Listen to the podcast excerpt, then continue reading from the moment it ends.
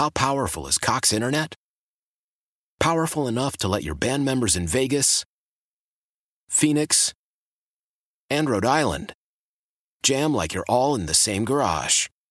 Get Cox Internet powered by fiber with America's fastest download speeds. It's internet built for tomorrow, today. Cox, always building better. Cox Internet is connected to the premises via coaxial connection. Speeds vary and are not guaranteed. Cox terms and other restrictions may apply. Analysis by Ookla Speed Test Intelligence Data. Fixed median download speeds. USQ3 2023.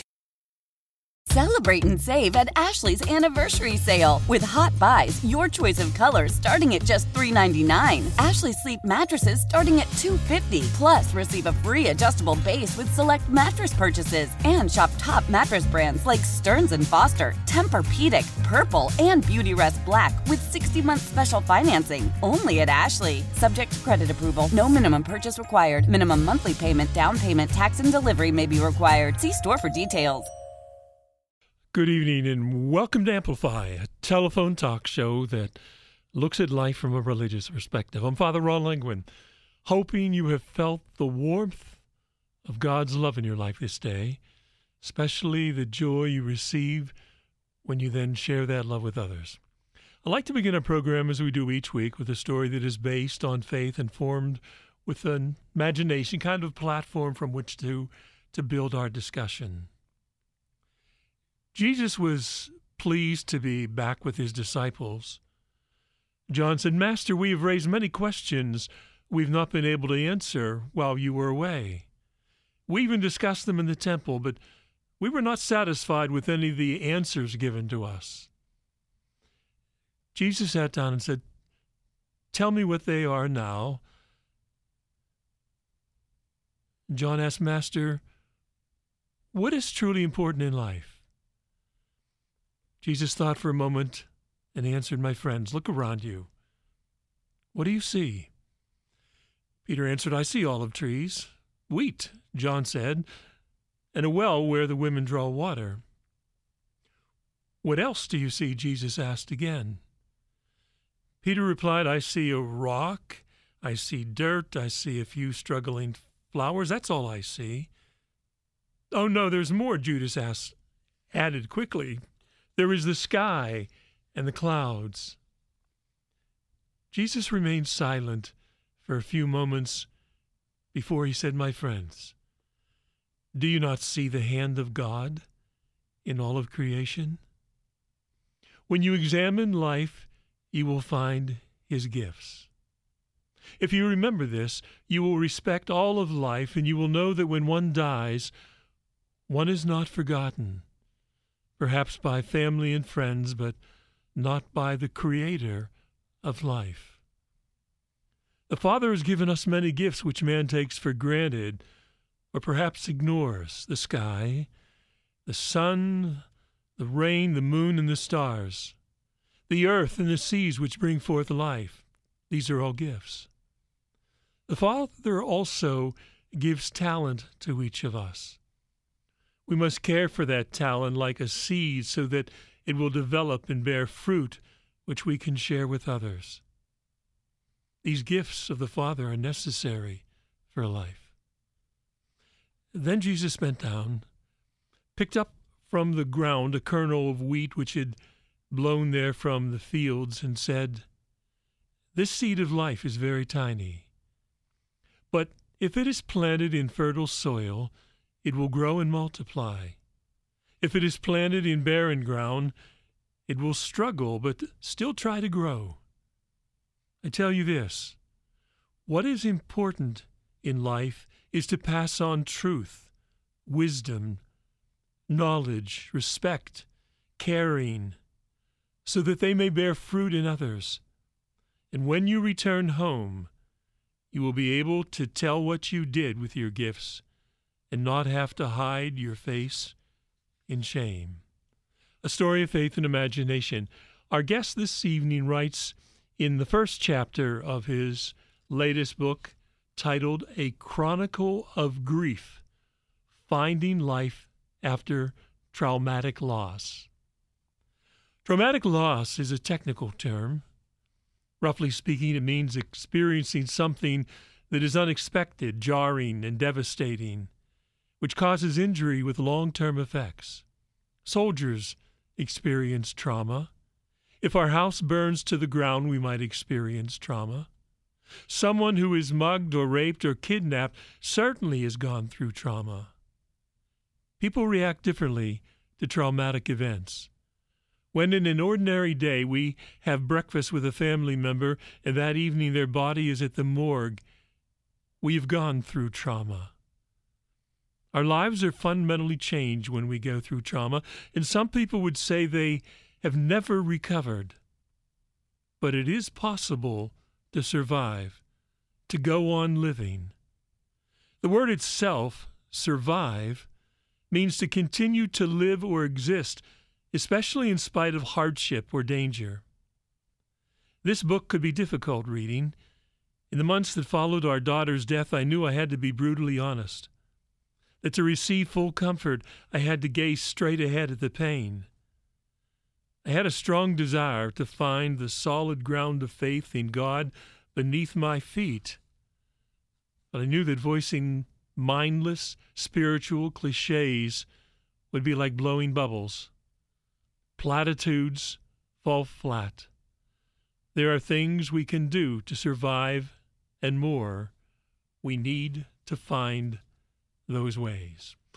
The author of those words and our guest this evening is Mel Lawrenz. He trains an international network of Christian leaders ministry pioneers and thought leaders through the Brook Network. He served as senior pastor of Elmbrook Church in Brookfield, Wisconsin for 10 years. He now serves at Elmbrook's minister at large, teaching in North America, Asia, Africa, and Latin America. And he holds a PhD in the history of Christian thought from Marquette University. His books include Leadership Today and Life After death. Mel Lawrenz, welcome to Amplify.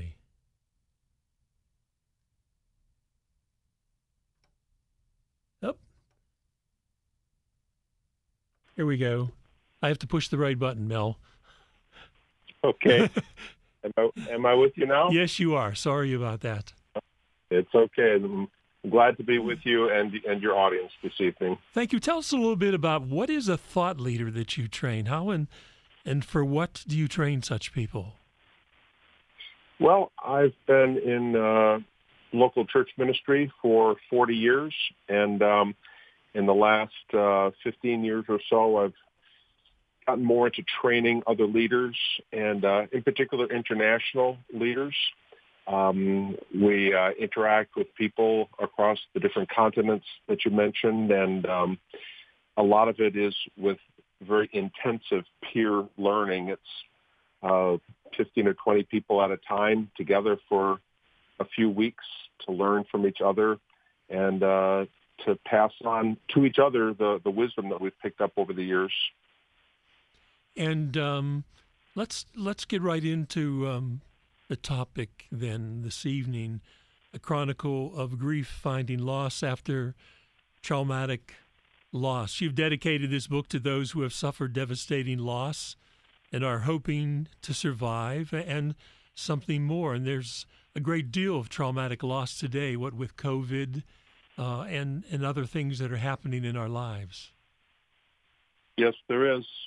I mean, just this morning, I talked with three different people who reported um, some kind of devastating loss. A gentleman who lost his wife a year ago very suddenly. She just collapsed from a brain aneurysm. Somebody else whose good friend had a, uh, a, a kid who died by suicide, and then a third person. So, you know, I've I've been a pastor long enough that I've I've I've seen um, tragic loss. I've officiated at many many funerals, but now I'm more aware than ever since the death of our daughter of three and a half years ago of how this is this is part of life, and we we need to be there for each other. And um, Eva Helen Lawrenz uh, was 30 years old. Beautiful picture of her in the book that you have. Uh, shows that you can see in her eyes the the great life that she had. Um, that was a very devastating loss for you. Tell us a little bit about that experience, personal experience. And it was curious because you had written a couple of books on this same topic previously, not knowing that there would be a third book like this. Yeah, yeah.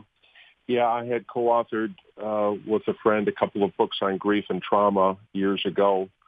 But um, yeah, at the age of 30, our daughter Eva suddenly died one day. She had been ill with uh, an autoimmune disease for several years that had really um, weakened her, um, although she wasn't in any particular danger. But um, when she got an infection uh, one day, it, it just kind of raced through her, and she collapsed, and they took her by ambulance to the hospital trying to resuscitate her. But uh, she was gone. I was uh, out of town at the time.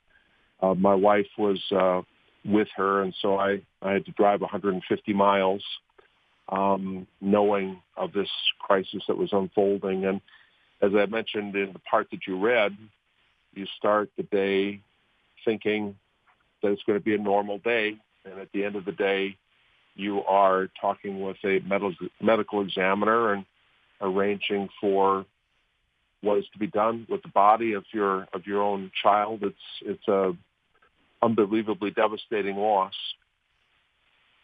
And um, just some of your your first thoughts where you refer to it as a survival story.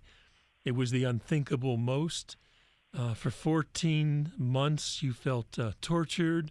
You asked the questions that many of us have asked How can this be? What do we do now? What will happen to us? And you point out you experienced that many things in life can be overwhelming, and we need people who care, and we need to have faith in God uh, because no one survives on their own, and that facing traumatic loss is about keeping our sanity and taking care of those who depend on us. Uh, we do what we have to do, and part of what you what helped you by was to help others. You wrote a few paragraphs each month. Uh, for you, it was survival, it was a search for for meaning and sympathy. You point out is the height of compassion not just feeling sorry, but suffering for another. And these are only a few of the thoughts. It's such a beautiful, powerful book that I just I list those just among so many other thoughts that you express. Why did you start this book and why?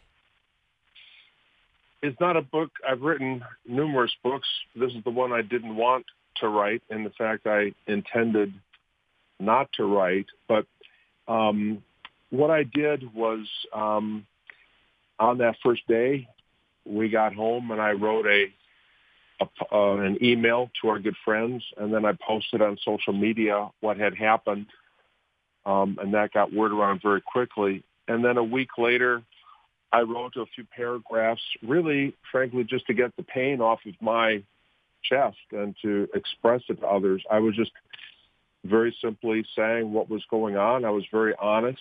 It was uh, painful what I wrote, but I sent it to people, and and then about once a month I wrote something and posted it or emailed it, and people were telling me that it was very very helpful to them because uh, I just expressed how I was looking um, to survive through it, but it was also um, very concrete about um, in those early days the fear, the the the, the shock, uh, sometimes the panic that sets in, all kinds of experiences that are extremely uncomfortable.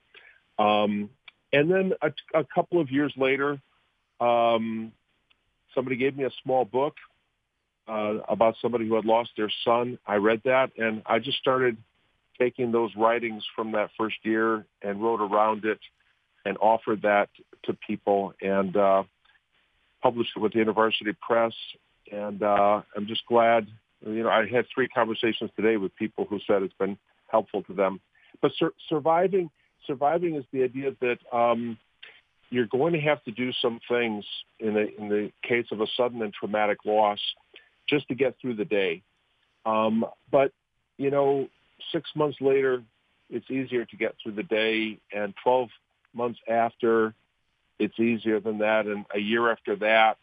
Um, it, and when you lose your child, the the pain is always there. The profound sense of loss is always there. But um, it gets it gets easier to survive your days. But in those early days, um, I think a lot of people don't know what's happening to them, and that's why I wanted to reach out to help to say this is normal. If you're going through all kinds of dramatic experiences, and if you feel as though you, you may not survive, but but you can get through it. Now you point out that sometimes life is just a matter of getting through it, but even at that point, uh, you expect to know so much more in five to uh, ten years, don't you? Yes, yes, um, for sure. And and I, I think, you know, I think it's honoring to God when we survive. I, I used to think, oh, you know, surviving doesn't sound um, very honorable, but you know, to to just keep your nose above water, to plod ahead uh, day by day, um, to lament as appropriate.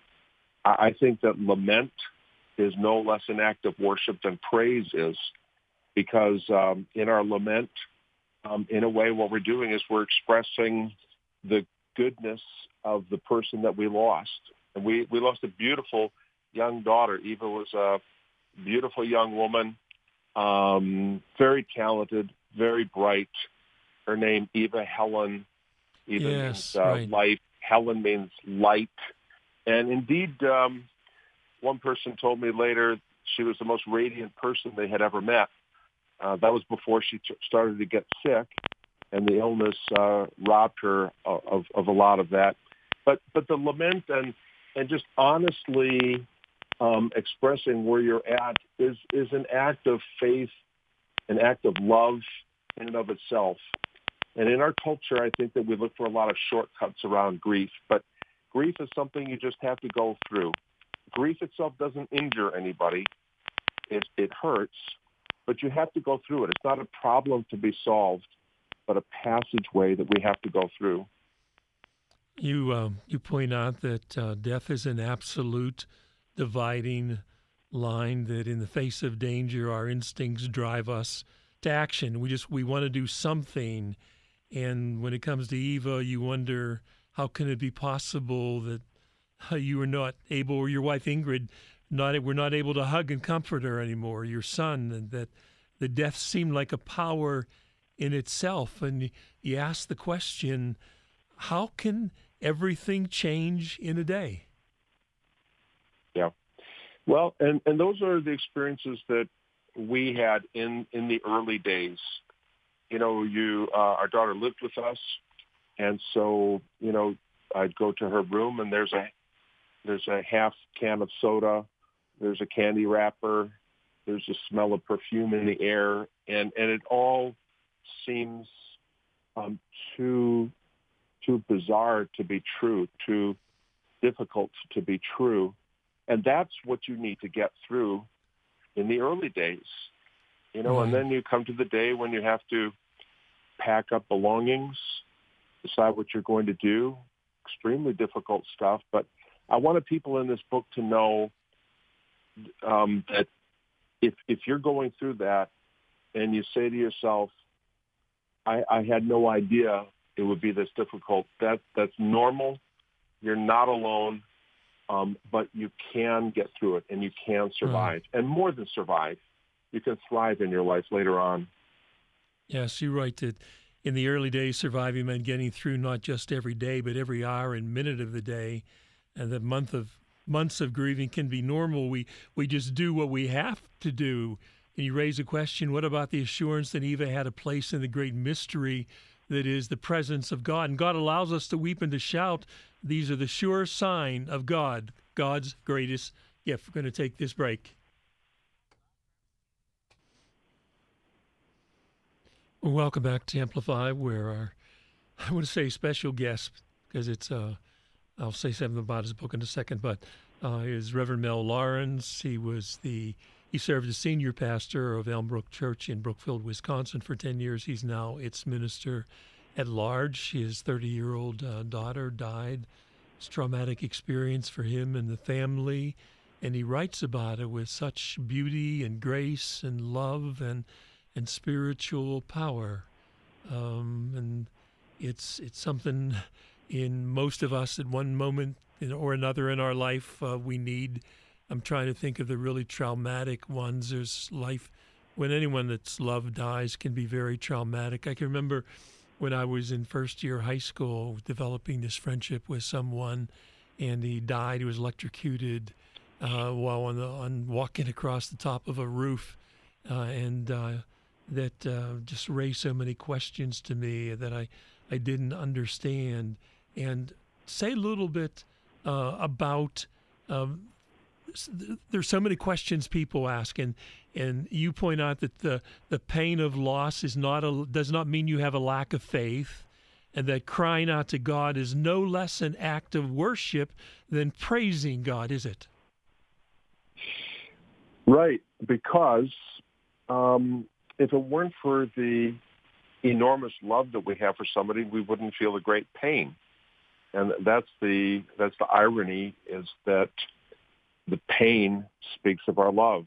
And when we shed tears with our friends, when we have a difficult time with the funeral, if we express to people our um, distress at losing a person, it's it's it's a way of appreciating God's great gift through through that person.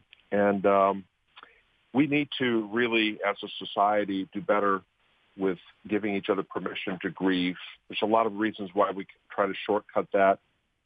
It's understandable that we, we don't want to linger there a long time. But it says in the book of Ecclesiastes in the Old Testament, it's, it's good to, to go into the house of mourning. And a sad face is good for the heart when, when you've experienced loss because it is, a, it is a way of adjusting, but things don't stay there. There mm-hmm. no time frame for one person it's a matter of months. For somebody else, it's years. Um, and, and, and even in a family, for my wife, her experience of grief looked one way.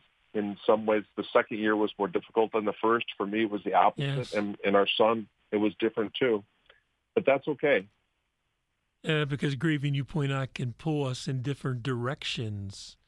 And uh, you're, well, let, let, me read something. You, um, you wrote her a note on on Father's Day because um, you had been thinking about how your loved one is gone, but you know, and that was four, that was that was 14 days after she passed away, right. Father's Day. What it cannot be, and that all love, all the joy, all the personal knowing could disappear into thin air. And you write, I was captivated. Well, you write about the the note.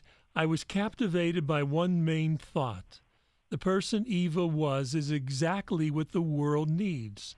She expressed beauty in the face of ugliness, depth instead of superficiality, honesty instead of deception. Ingrid, your wife, and Chris, your son, and I, and relatives and friends felt her loss, but I also sensed a loss in the world, a loss of goodness and truth and beauty. So needed, so rare. I wrote to her that I would try as much as I could to talk to people about how we all need to do better with God's help. That life is too short to play games, that we need to be selfless and completely respectful of others. And I wondered, why is this not obvious to all of us all of the time? Why does it take death to open our eyes to life? Do you have any beginnings of answer to the questions you pose? It's a question that, in a way, doesn't require an answer. And that's something else I would tell people in grieving. You, you may have all kinds of questions that come up. Why did this happen? Um, for instance, that's the most common one. And even if somebody gave you a watertight answer, it's not going to bring your loved one back. It's not really going to solve anything. And so um, I tell people all the time, don't feel as though what you owe your grieving friend is a tidy answer because it isn't really going to solve the, prob- the problem. An interesting thing happened at her memorial service. Uh, my wife said to me, well, my wife and I had decided that neither one of us were going to take part in a eulogy. We just wanted to be ministered to at at the funeral.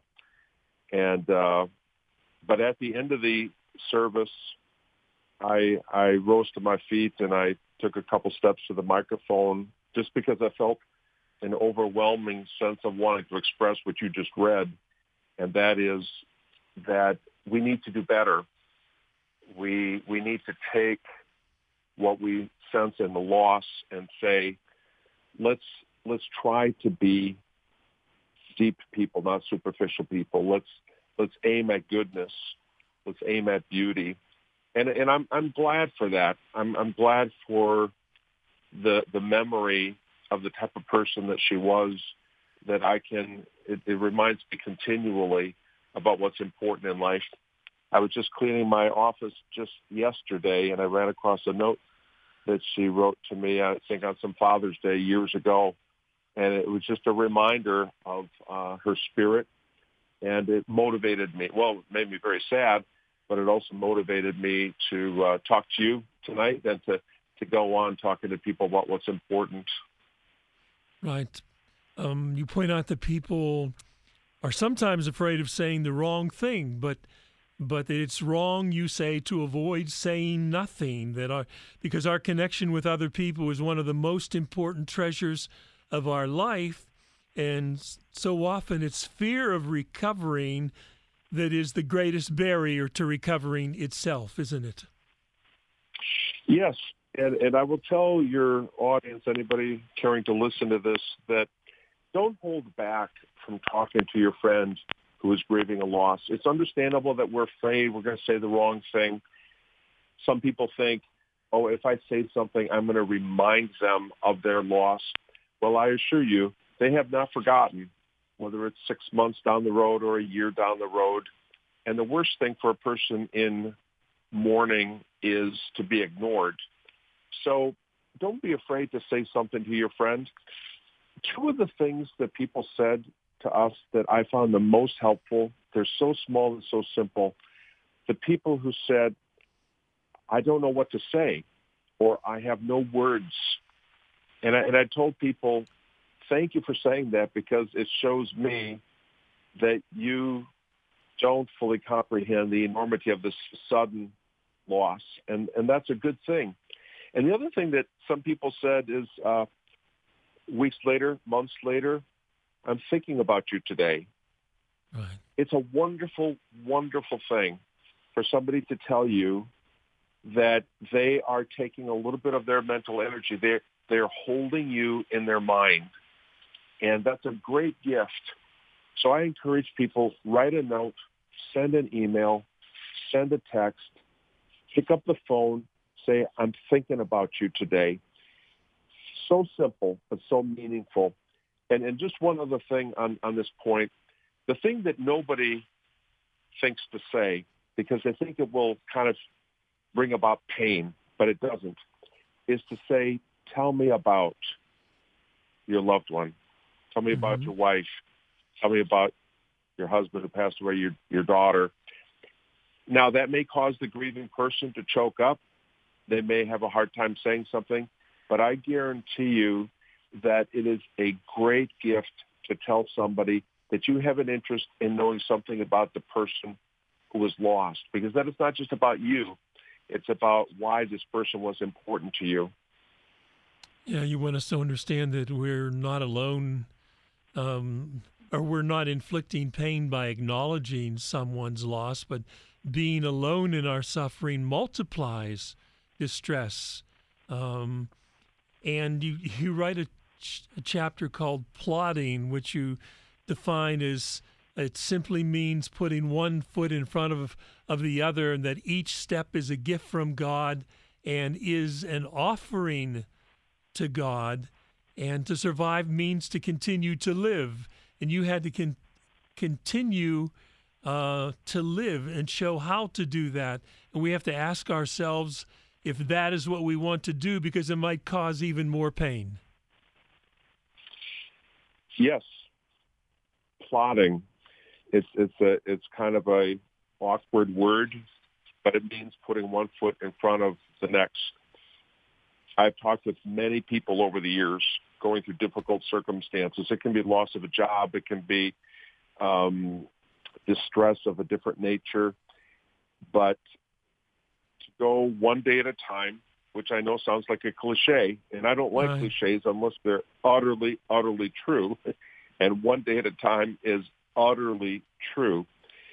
But putting one foot in front of the next is is is a good thing. And in those early days, this was June when Eva passed away. I was thinking, how are we going to face Christmas? And that that was a scary thought. How are we going to face Christmas? But then I realized it's June now. I don't need to worry about Christmas today. I'll figure that out when we get there. And I don't need to figure out what we're going to do years from now. We'll, we'll get there when we get there. But today, this is what I need to do. And as I say, in the early days, it's the most difficult. And then your, your mind gradually adjusts itself to this reality. That is a very, very important thing for people to know is that your your your mind will adjust itself. Initially, it seems too difficult to believe, but eventually, you will uh, you will get used to what I call this harsh new reality, and you'll be able to to live with that. Some people uh, would say that um, uh, you're a pastor, and so uh, you face things differently whenever you you tell us that um, you never blame God for this loss, that you had no anger toward God, but that didn't have so much doing with the fact that you were had been a pastor, does it? It's it's part no, of being no, human, no. right? Yeah, I, I think it's just different for everybody, and I've I've walked with enough families through uh, tragic losses in their life to know that if somebody does feel angry or angry at God, that is not a sin. There's nothing wrong Right. with that. It's it's just a sense of of angst. As Jesus himself at the tomb of Lazarus, it says he he wept, and and the word means um, a kind of angst about things. For me personally, um, I I felt more sadness and uh, fear. I, I just didn't feel anger toward God. Part of it may be too that I lost my father when I was four years old. He was just 27 years old at the time that he died. I had seen other losses in my life. My son was in a near fatal auto accident um, several years ago. And so I have accepted for a long time that loss is going to come my way. But everybody's reaction is going to be different. There's nothing wrong or right about it, but you need to try to adjust properly to navigate those those early waters so that you can get through to smoother sailing later on. And uh, I was going to talk about it a little later, but your losses didn't end with your your daughter. Those losses continued afterwards, didn't they? Well, yes, my, my mother was in failing health and she passed away 14 months after Eva. They were very much like each other, just really bright spots in the world, people that uh, people loved being around. And my my mother, you know, one of the most difficult things I ever did was to call her to let her know that her only granddaughter had passed away. But then uh, before that happened, I had an accident. I fell off a ladder onto a concrete floor and broke my my hip and my arm, and was in uh, a lot of distress for about three months. I was in a wheelchair actually for three months. This was 11 months after Eva passed away. And so just as I was coming near the one year mark, uh, I, I had that set back and just had one more reminder that life does include sudden and painful incidents. And uh, I learned not to ever go up on a ladder again. That's one thing I learned from it. Right, because you could have actually been killed in that fall, right? Yeah, it was on a it was on a concrete floor. I was up about nine feet in the air, and more than one doctor told me if if I had come down a little differently, I could have been paralyzed. If I had hit my head on the concrete, um, it would have been lights out.